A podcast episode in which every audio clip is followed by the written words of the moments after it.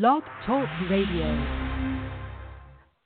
Aloha, welcome to this Happy Aloha Friday. Well, every Friday is Happy Aloha Friday when you're from Hawaii. Uh, welcome to Talking Pictures. Today we're going to be having another cinematographer on, which this is really awesome for me because this is well, we've had multiple cinematographers. Every cinematographer, it's it, it's so great because each one of them is unique and different, and you have to know so much stuff to be a cinematographer. It's amazing, not just life or movies, music. There's so much technical stuff. There's so much fun stuff. There's so much stuff that probably gives them a headache. There's everything you could think of and everything that you can't think of. So today we're here with Mr. Toby Oliver of the ACS, which we'll let him tell you what that is because I don't want to get it wrong. I know what it is, but we have to leave something too for the guest. Um, again, don't mix that up with the AFC, which our guest was from. Uh, so let's bring him in. Enough of me yapping. Welcome to the show. Uh, thank you, Paul. Good to be here. Oh, no problem. No problem. We're happy to have you. Um, I I never assume, but ACS or a you know yeah American yeah. Um, Australian Cinematography Society, correct? That's right. Yeah, that's right. ACS, Australian Cinematographers Society, and it's um, it's uh, always does tend to get confused confused with the ASC, which is uh, kind of understandable. But um, we do our best to sort of make people aware um, that we're from Australia, and Right. uh, we have a cinematography society there too. that's that's I think the coolest thing that I like about the. I mean, it's cool. It's it's not a film geek thing, but to pay attention to how there's the BSC and the AIC and the AMC and obviously That's the. Italian and Mexico and Yeah. uh, British, and um, Yeah. so yeah, I think that's it's, it's I think that's- surprising how many uh, cinematography societies there are around the world. Uh, there is an umbrella group called Imago, which kind of tries to sort of um, bring all those disparate societies together. And there's there's something like I don't know, there's almost like 80 different societies or something from various countries. I'm not sure. I haven't actually counted them, but it, when you list them all, it's like a big thick book. So Oh. um, we're very happy to be part of that too. Oh, okay. Wow, that's well. Thank you for sharing that. I'm glad I brought it up because I know you. I know you only see a, a certain amount of them, and so I didn't know if there was only, you know, if it was by country. Obviously by country, but if you know, if Yeah, how it was. is. It is separated. Yeah, it's by country, but it's like uh, lots of lots of countries do have a presence, a cinematography presence, because uh, let's. I mean, in most countries, they need you, you need cinematographers to shoot their their commercials, their movies, their TV shows, a whole range of stuff, and that happens even in tiny places. I'm sure. Hey, you know, just the the last question about that is that is it like the ASC to where it's not like a union or part of IATSE? Or, Yeah.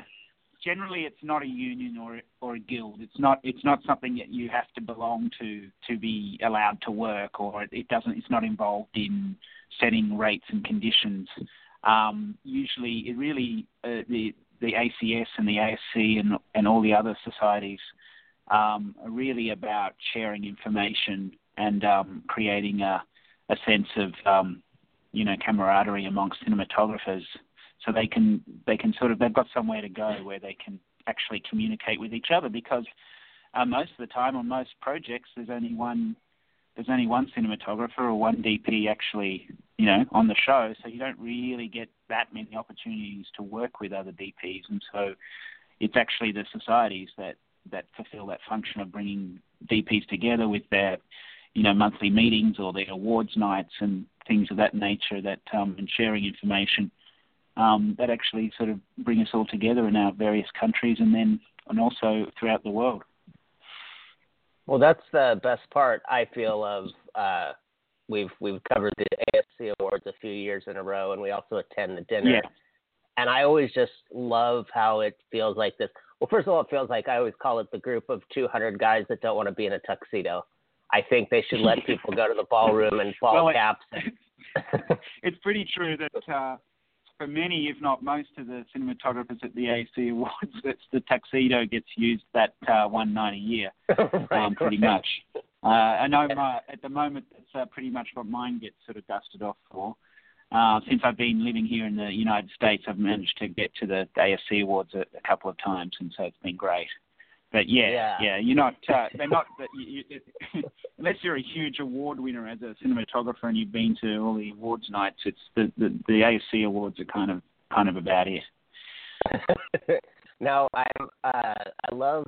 I every time I, I, I just, I, I don't stereotype anything, but I love uh, Australians. It always makes me think of this friend I used to hang out with in college. Obviously, don't need Mhm. to go into any of the wonderful memories, but I always love how there's this presence. There's this in the moment. There's this just whatever it is, whether it's the smallest thing or the biggest life success. It's treated so kindly. So without getting into Yeah. the usual, like where did you come up from? Like, is there something specific that got you into doing this that like made, made you say, I'm gonna, this is my path. I'm, I'm headed here. Um, well, look, yeah, I mean, I, I went to, I discovered sort of film and video making, I guess, at at high school.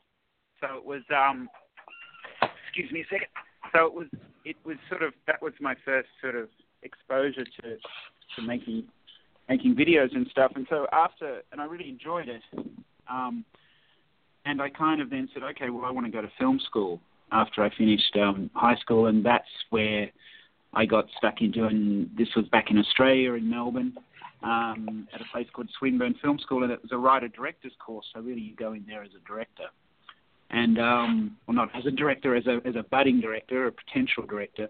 Um, but by the time I'd done it, three years of that, I kind of realized that really my strengths were more behind the camera as a as a cinematographer um, on all the little short films that we did, and that sort of that's what I learned out of that. So that was pretty valuable, and I then basically sort of changed tack a little bit and sort of directed my career towards the to focus on the camera, and um, and uh, just kept at it.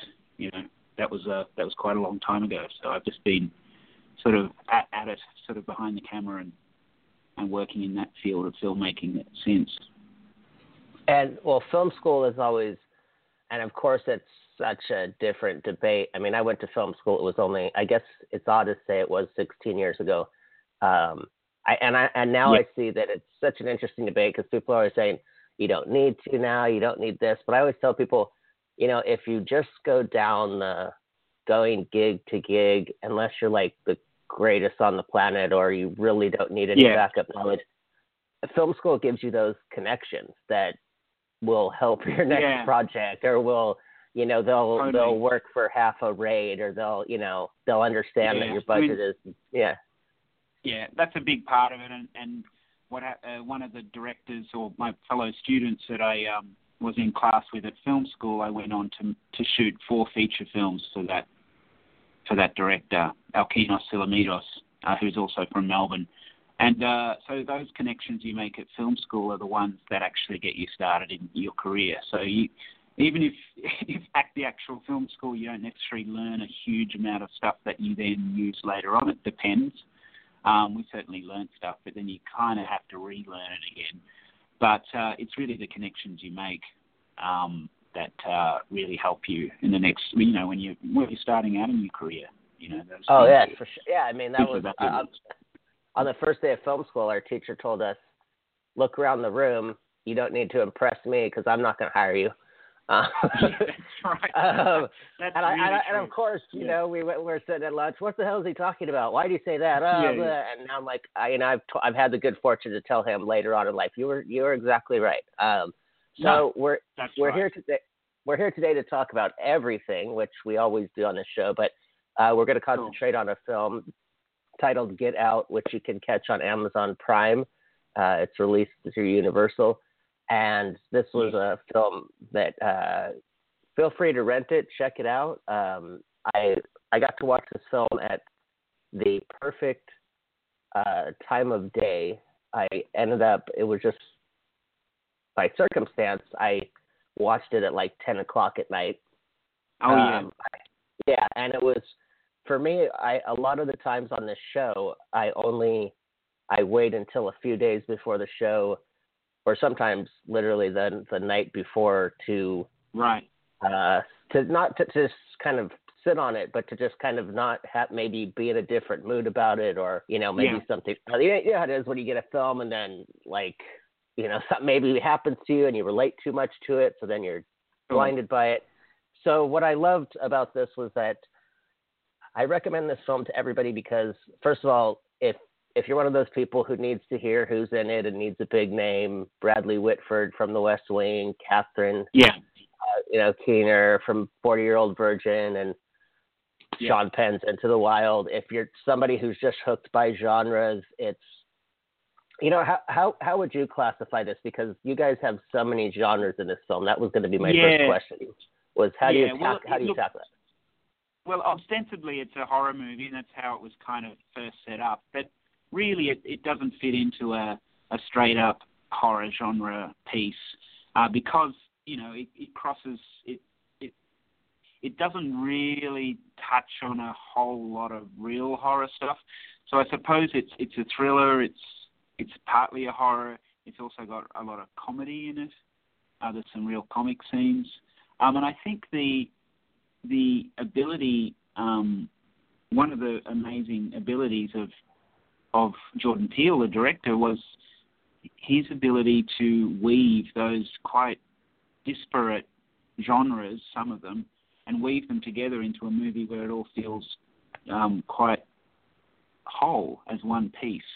And uh, I think that was his real skills. He kind of had it happening in the script, in the screenplay, and he was able to follow that through right through to the the final product after after he's had a go at editing with his with his um, editor, and I think that shouldn't be underestimated because he was able to to create a movie that that kind of chopped and changed, and in other hands might have been quite clunky, um, but he was able to sort of pull it together with a very strong sense of uh, tone uh, throughout the movie. Uh, so I thought, you know, that was that was pretty impressive, and especially considering Jordan's a first-time director, he was um, he hadn't really directed anything before, but he he really knew uh, where how the tone of where he wanted to place this movie.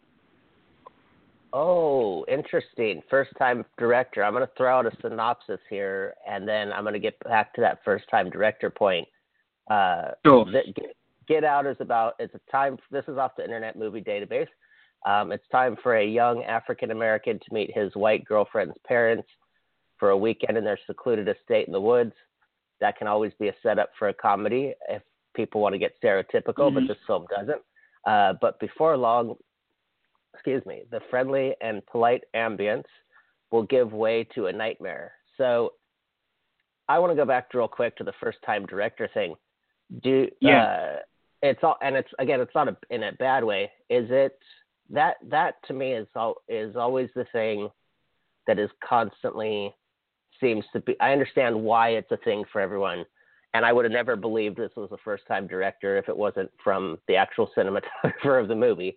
Um, Yeah. but where do you?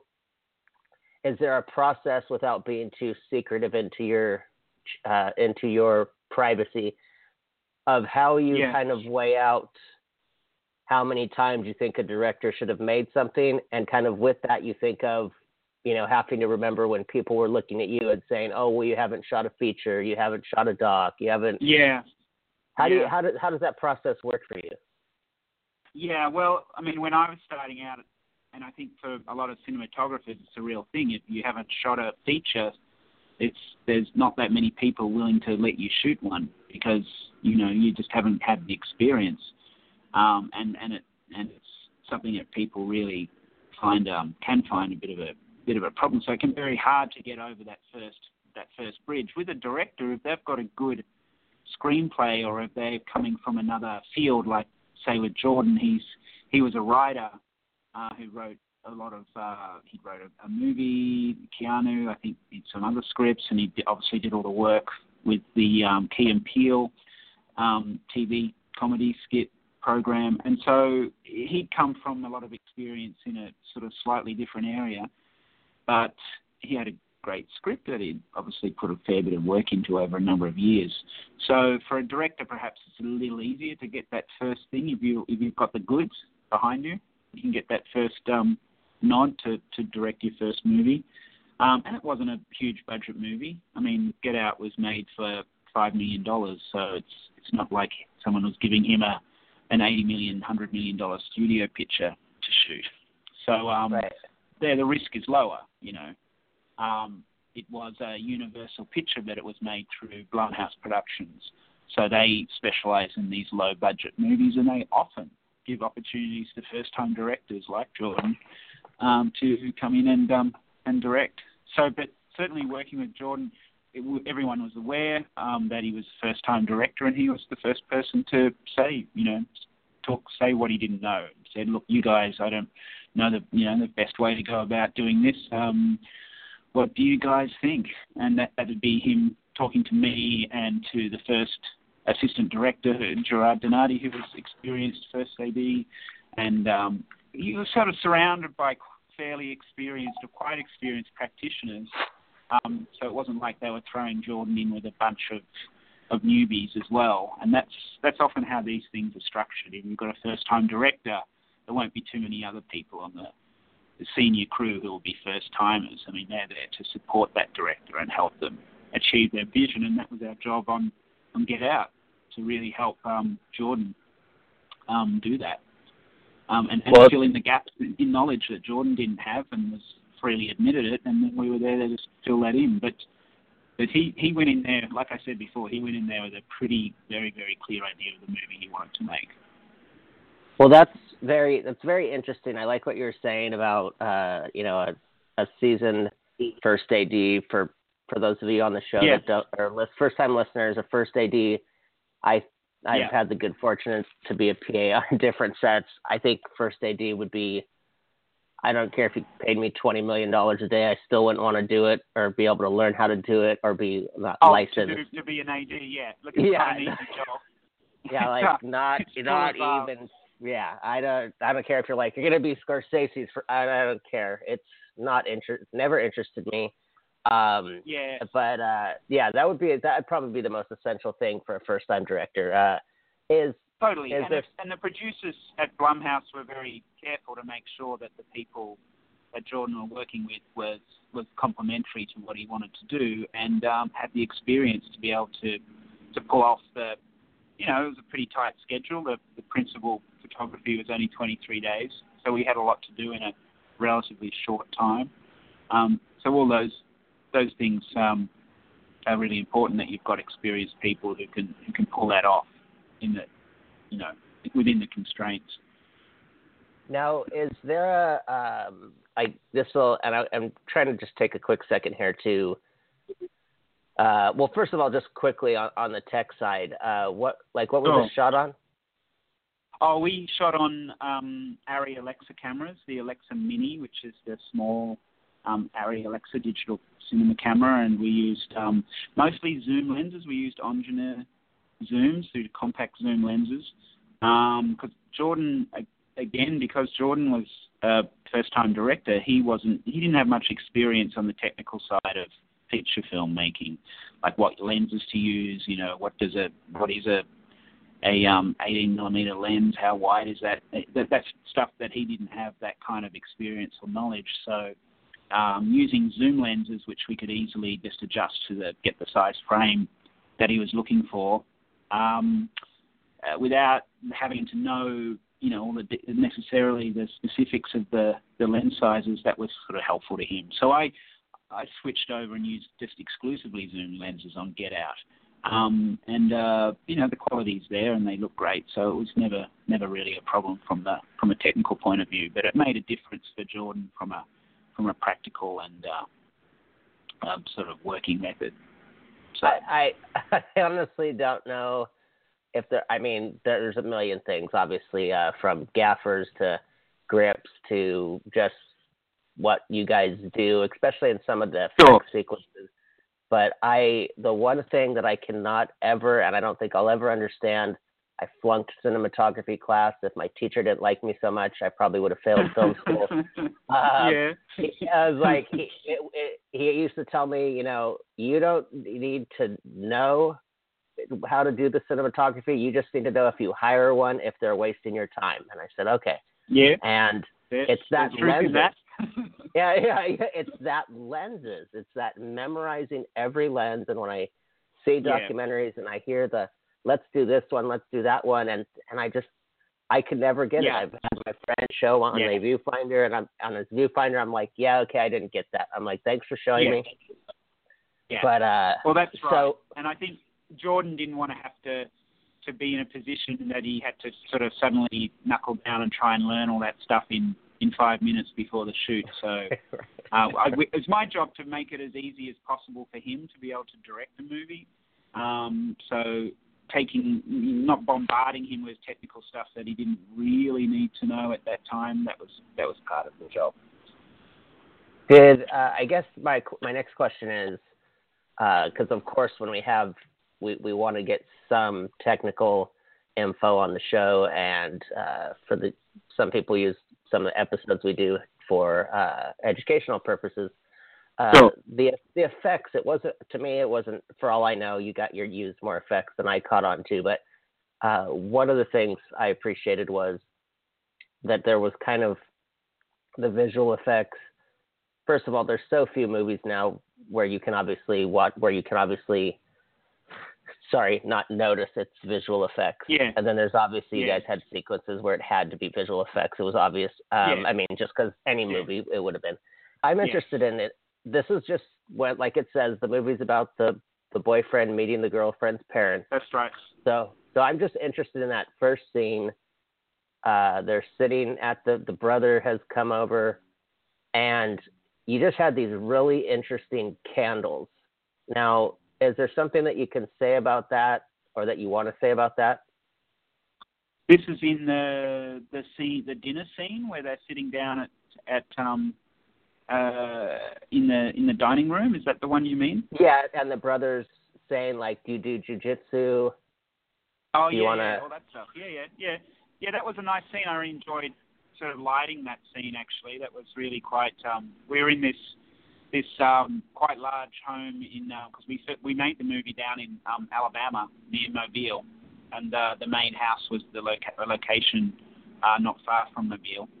Um, anyway, so it had um, quite a nice dining room that we were able to set up, and the candles that we used in that were just regular candles, but um, that you'd see on a dinner table. Um, but we kind of, I had a lighting rig over the top of the table that um, had a few things on it, but some of the, a couple of the, we had, I was using um, what's called china balls, which are soft white balls um, paper lanterns really with bulbs inside, and then I also had a couple of very hard 300 watt lamps that focus down onto the table and they bounce up off the white tablecloth into the actors' faces. And that's probably what's giving you giving that look, especially that look of intensity when the brother was leaning over towards um, Chris and uh, yeah, talking to him about the jujitsu, and it's very intense and part of and a, a little part that helps that is the lighting, where you've got this sort of bouncing light up into his eyes and the candles going as well. Um, so that was uh, so, so really it wasn't anything special to do with the candles, but I did use filters on the lens through the whole movie.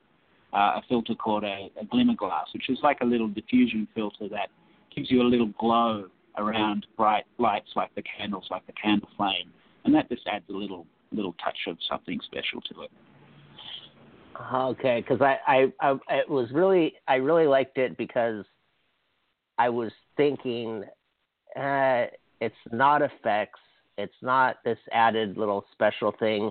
I don't want to spoil anything of why the, the, the kind of the these candles have this effect, but I asked about it because it was such this kind of nice uh, few moments for me of being like, you know, kind of really taking the time to look and be like, that's not effects that's really lit. No. I know that's not just a computer thing, but like we yeah. all know that you know we all know that a lower budget or a movie where you don't see Bradley Whitford at the table probably has to just push a computer button and make the lights. Um, this is this is always the hardest thing. I uh, it's I don't even like yeah. saying a question like this, but uh, I guess I could use it for saying Bradley Whitford. Um, yeah. Is there? is there a different way of uh, I don't like. Uh, is there a different way of uh, lighting for, say, Bradley Whitford if he had not had a beard? I want to say skin tones, but that really bothers me because there's different skin tones in the movie. But I guess that's the only way Yeah. that I've always wondered, like when someone's young and fair, or if they're older, or if they have a great sure. beard. How does that play Yeah, into lighting? Um, I think with um, lighting, when you've got the time, it, it, it can be a time thing. So when you've got the time, you can really tailor your lighting for each actor that, that sort of walks in front of the camera. And obviously, you try to do that, uh, especially the older actors, um, uh, older female actors like Catherine Keener. So she's, she, you know, she had a slightly different lighting approach than perhaps the others did. Um, but it wasn't hugely different because I'm wary of suddenly you know you have a lighting style that's working for the movie and it's feeling very natural and and it's it's not pushing people out of the movie the audience is um you know believing the scenario and then you suddenly change that lighting and it becomes like a you know beauty commercial when you're focusing on a particular actress uh, now the problem with that is that can make the actress look great, but suddenly it feels like you're in a different movie or a commercial or something. And so that's that's where a cinematographer has to balance up, making sure that um, the actors look good, and it applies to men too. Um, at the same time, you wanting it to still feel real and be part of the movie and be consistent with the rest of the movie. So it's a little balancing act. Um, so uh, that you you know you've you've got to find the right balance between that and um, when you've got actors of different ages. Um, but generally, the lighting throughout the movie is generally fairly. This particular movie is fairly um, um, kind on the actors. It's, it's, I'm always wary of that. I, I, I hate to see movies where they obviously haven't really paid much attention to that, and some of the actors can can end up looking a bit rough around the edges. And I think, um, you know, certainly I try to avoid that, but at the same time, you're trying to tell a story and you're trying to create lighting that that's suitable for the the story that's being told and the tone of the movie. Well, that's uh, thank you for explaining all that because I've I, I know the only example, and it's obviously like you said, it's a commercial or uh, Yeah. it's obviously most done, which for I, I it's all it's all good if if people don't know this. We love to talk about anything is like films in the 40s and 50s where actresses would have a contract of how they had to be lit. That's why you always Yeah. see like you know the scene's Yeah. kind of dark and then it pit and then the camera's on Lauren Bacall and all of a sudden you're right. I mean it Yeah. does feel like a totally different movie and then it's back to the dark Yeah. tone of the movie. So that would be uh, I guess that would be an interesting thing. I mean uh, the one of the cinematographers we had had on Richard Crudo, he he was talking about Yeah. this actress Alicia Witt, and Alicia is just this spirited, beautiful, like you just walk. She just walks into a room and lights up the room, and I would always Sure. say like, what? How do you light her? Because as a person, just her spirit is so Yeah. glowing, and and it was it was kind of interesting the way you were explaining. You know, he said what you said. He's just like, there's no camera or light I have that you know captures that. It really is like you know roll Yeah. camera. You know, you're half of that is Yes. her. You're so yeah. So Totally. that's what I've always wondered about what you guys do. Um, let's see. Here's something Oh, well, to take totally. I mean, I he's totally Okay. right. I mean, if you have an actor that has a a real particular persona or energy or light about them, you don't want to uh, destroy that because that's probably the reason they're being cast in the movie. So you kind of you want to work with that and make sure that your you, the lighting you use and also the camera angles, uh, you know, are, are kind of making the most of why that actor's actually there and um, you want to enhance those those great qualities that that actor might have uh, to bring to the movie. Um, so that's something to be aware of as well. You know, but I mean, different movies need. You know, if you're doing a very dark, very scary horror movie, then a lot of it's going to be very dark, and sometimes you're not going to see much of the actors. So it it uh, it's it's again, you know, it's horses for courses um, when you when you're trying to devise your lighting plan. But um, it's uh, the actor's you know the actor's face is still the most important thing that you're that you're you're shooting that you're lighting so you you've always got to be aware of that Well, I, I really loved the. Uh, I mean, I'll just leave it at this because I don't want to mess up any of the story, but uh, just the tones you had to do with kind of the evolution of the lead female and I want people to watch the movie, Yeah. I don't even want to say what her name is. She was a great actress. Yes. Um, the evolution, what you had to do Yes. with her, I just wanted to compliment you for while you were on the phone. Um, Thank you. Here, here's something I'm always interested in hearing, and obviously everyone on the planet has watched or loves Inside the Actor Studio, so I'm not going to try to act like I created this, but I'm always interested in, for a cinematographer, what's a genre? You know, I call you on the phone, I have your budget, I have your script, I have mm-hmm. everything that you want to do. What's the genre that you want that script to be? Oh, if I had the choice of Yes, genre, yes, yeah. yeah. Um, it, well, it's funny because you don't, you, you tend not to, you sort of, you kind of end up getting offered the the stuff that you did most recently. So if I did something successful recently, um, and since I've moved to the United States, I've only lived in the United States about four years, but since I've been here, it's mostly been horror genre, um, because that was the movie I did when I first landed here, and um, then you know one follows the another follows the another. And um, if you do a, a decent job on it, they'll ask you to do another one. And um, that's how I ended up doing Get Out, and that's how I ended up doing the the movies that I that I did subsequently to Get Out. So you don't always you're not in a position to sit back and look at uh, five different scripts with five disparate different genres and say, hmm, which genre will I do next? Um, some people maybe are in that situation, uh, but generally most people aren't. But um, certainly I'm, uh, you know, I've done a, had a good run doing these uh, smaller horror movies. So um, right now I'm doing a thriller. So I guess it's related, but it's definitely not horror. Um, and I'd really love to do a science fiction movie. Um, you know, maybe it'll end up. if I did, it may well end up being something like a, an alien-style horror science fiction, probably. But um, Right. I'd certainly be interested in working in that in that genre, and I haven't done it yet. Interesting. Well, you, so you're probably obviously to give the context for for people. Uh, we, you know, it's. I love I love being able to sometimes when we can have obscure filmmakers talked about. But since you said Alien, would that maybe be like a Ridley Scott? So maybe like something up your alley as you're really interested in the new Blade Runner. I know he's not directing, but is that kind of Yeah. something what you're okay?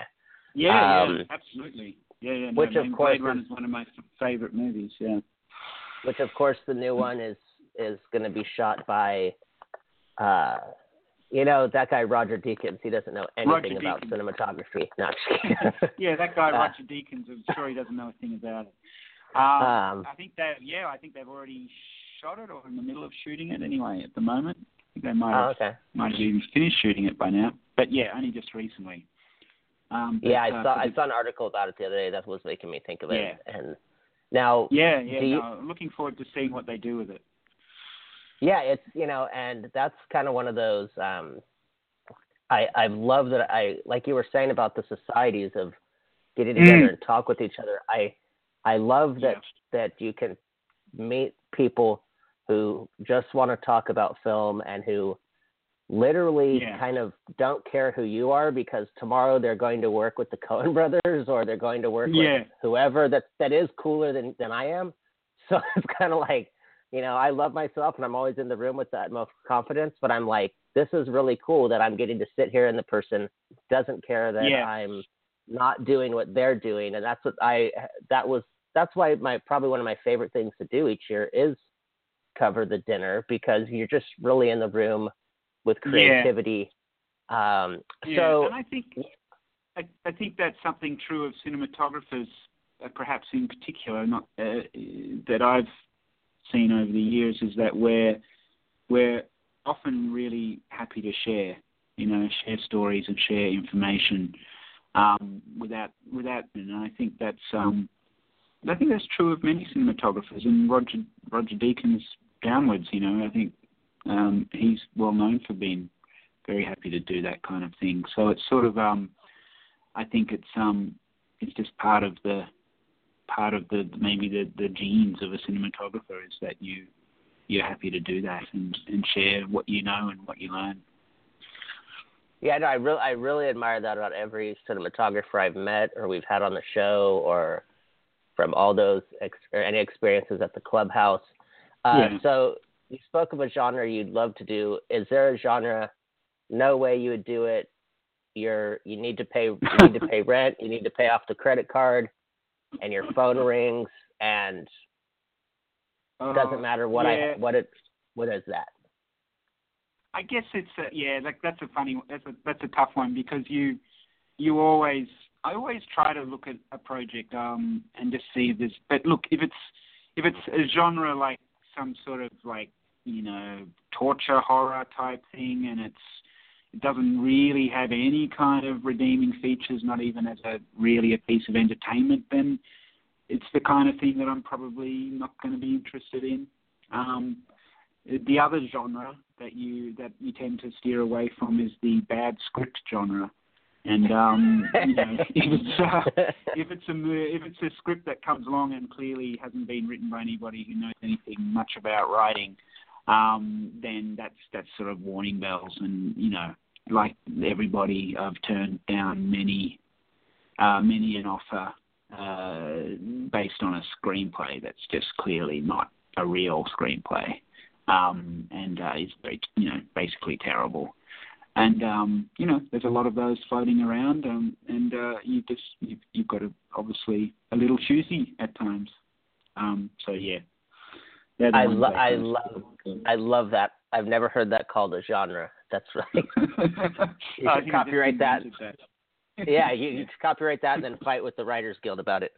Um, I said that, not not Toby Oliver. Uh, it's just an anonymous joke is how crazy the Writers Guild can be. So again, Yeah. opinion of this show. Um, so uh, let's see. What I wanted to say, what the, the the last thing that I always like to know is Sure.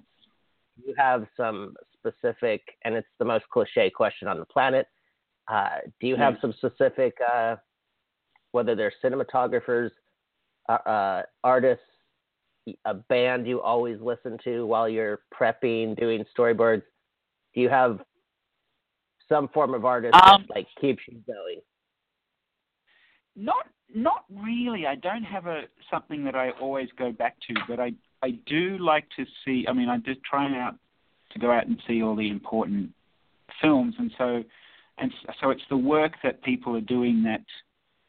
What re like for example, and so I guess the person that I'm sort of that a touchstone that you might reference when you're talking about projects to directors and stuff that can change because it's it's kind of what's something that's a bit more relevant or recent. Uh, for example, I really love the work of a cinematographer called Bradford Young on a movie called Arrival um, that was earlier this year. Um, so that's been something that I've actually ref- referenced to for a couple of things recently, where I've said, "Oh yeah, I really like what they what uh, he did in Arrival. Why don't we try something like this?" And so that that thing that you use as a as a, a touchstone can be a changing, uh, moving beast. Um, so you know, you you try to become be pretty flexible of that rather than always go back to the same thing. Um, yeah, so I can't I can't Well, say for that. just, I'm sorry to interrupt you. For just for one thing, so Sure. people know, the cinematographer he just said, uh, Bradford Young, is yeah, uh, also known for a movie called A Most Violent Year, which was one of those we grabbed at the red box and had no idea what we were in store for. Uh, but Yeah. he's, I would say, probably what people would draw to his work is Selma, which was obviously right. brilliant and had to capture a time, had to not make it look like uh, footage that we've seen, had to show you something that we all knew what was going to happen. Uh, thank Yeah. you for bringing that up. That was and Arrival. What's funny is, is this has happened to me, and I need to stop saying that it happens to me because I believe when you say something happens to you, it continues to happen. yeah, When you mentioned Arrival, that was the only film I didn't see in last award right. season, and so oh okay, so I'm I'm like that guy at the party where if you're Yeah, gonna pick right. one film of the season, uh, Oh, and it's always a film that. like you know you're on your way to it, and then your family needs something, or your yeah, something comes up, and you're like, okay, well I'll just put that one film aside, and it's usually like it's the classic Yeah. example. No, that happens. It happens to me too. It happens to me too. and, you know, I've missed one, one or two important films out of the whole year, and then when I meet a director to talk about, you know, a new script or a project, you know, no doubt the first film they're going to mention that uh, have you seen blah blah blah, and it's like, um, uh, no, I kind of missed that one. Blah blah blah. I've been to see it, and so you kind of, ah, uh, there's always something you can't see everything. Oh, I can't. I just don't have the time. No, yeah, no. I, I wish I could. Yeah. You know. That's the bummer thing. That's the one thing I try to do as a host is. I I actually started to get people being like, "Do you do anything besides watch films?" And I would say like, you know, if if I have ten guests, that means there's a minimum of ten of whatever that I'm asked to watch yeah. for those 10 guests. So that could that's easily right. become, you know, multiple things. And so, yeah, that's sure. always a, that's always an interesting thing. But I, I have that little thing as a host where it's like, I, I feel like if someone uh, brings up a movie, it makes me want to see it more if I haven't seen it. It's like, now I'm like, oh, yeah. I, I already wrote down. I'm like, okay, got to see Arrival. So the yeah. next time someone brings it up. So, yeah, you'll have seen it. Well, I, I I have to do the same thing because if I if I'm in a meeting with a director and they mention a couple of films that um that are relevant that I haven't seen, I, you know, I'm like seeing them that you know as soon as I walk out of the meeting that you know that night I'm watching those movies because you just you just got to know you know what yeah, what, right. re- what people are talking about with references and stuff. You know. I, I love that. I mean, I, it's so. I love how it's not. I don't think it's something that only people in the business do, but there's that added kind of like now someone well, has made you feel like yeah. you're missing a part of the pie. Like yeah. you know, you're at Thanksgiving, Yeah, you got four, you didn't just. Right. an imperative that you've got to go and see that too, to so you, you you're still part of that conversation, and that's really important, you know, in the business, for sure. Right. Now, now the the last thing is I we, we give guests uh, the floor for a minute or two if there's any current project they'd like to plug, or if not, then that's Oh, cool right. too. Um, well, it's always it's always a little tricky with what I'm doing because you can't plug too Oh, much right. these the, the project. Um, but I'll tell you what, I will talk about a project that I did um, that should be coming out later this this year. It's a movie called um, Wildling that I shot. That was a very low budget movie I shot in New York at the end of uh, well over a year ago now, nearly 18 months ago. Um, it hasn't ha- hasn't been released yet, but we're hoping it does. And it's uh, a wonderful story by a director called Fritz Bohm, a German American director. And um, we made it for something like um, two million dollars, very small movie. Um, but it's this wonderful story. Uh, it's kind of a coming of age story about a young girl who um, realizes that she's actually not um, quite what she seems, and um, when she grows up, she's going to become something else. And uh, it's uh, it was shot in the forest, forests around New York, or in just upstate New York. Um, so it's quite a quite a um, atmospheric piece. Anyway, so that one's a movie people don't know much about, but it's going to be hopefully coming to cinemas soon. Now, did you? Or I have your bio, so I know. I are, are you Yeah. allowed to say who's in it? Because I Um, yes, I think so. Um, Liv Tyler is in it, and Bel Okay.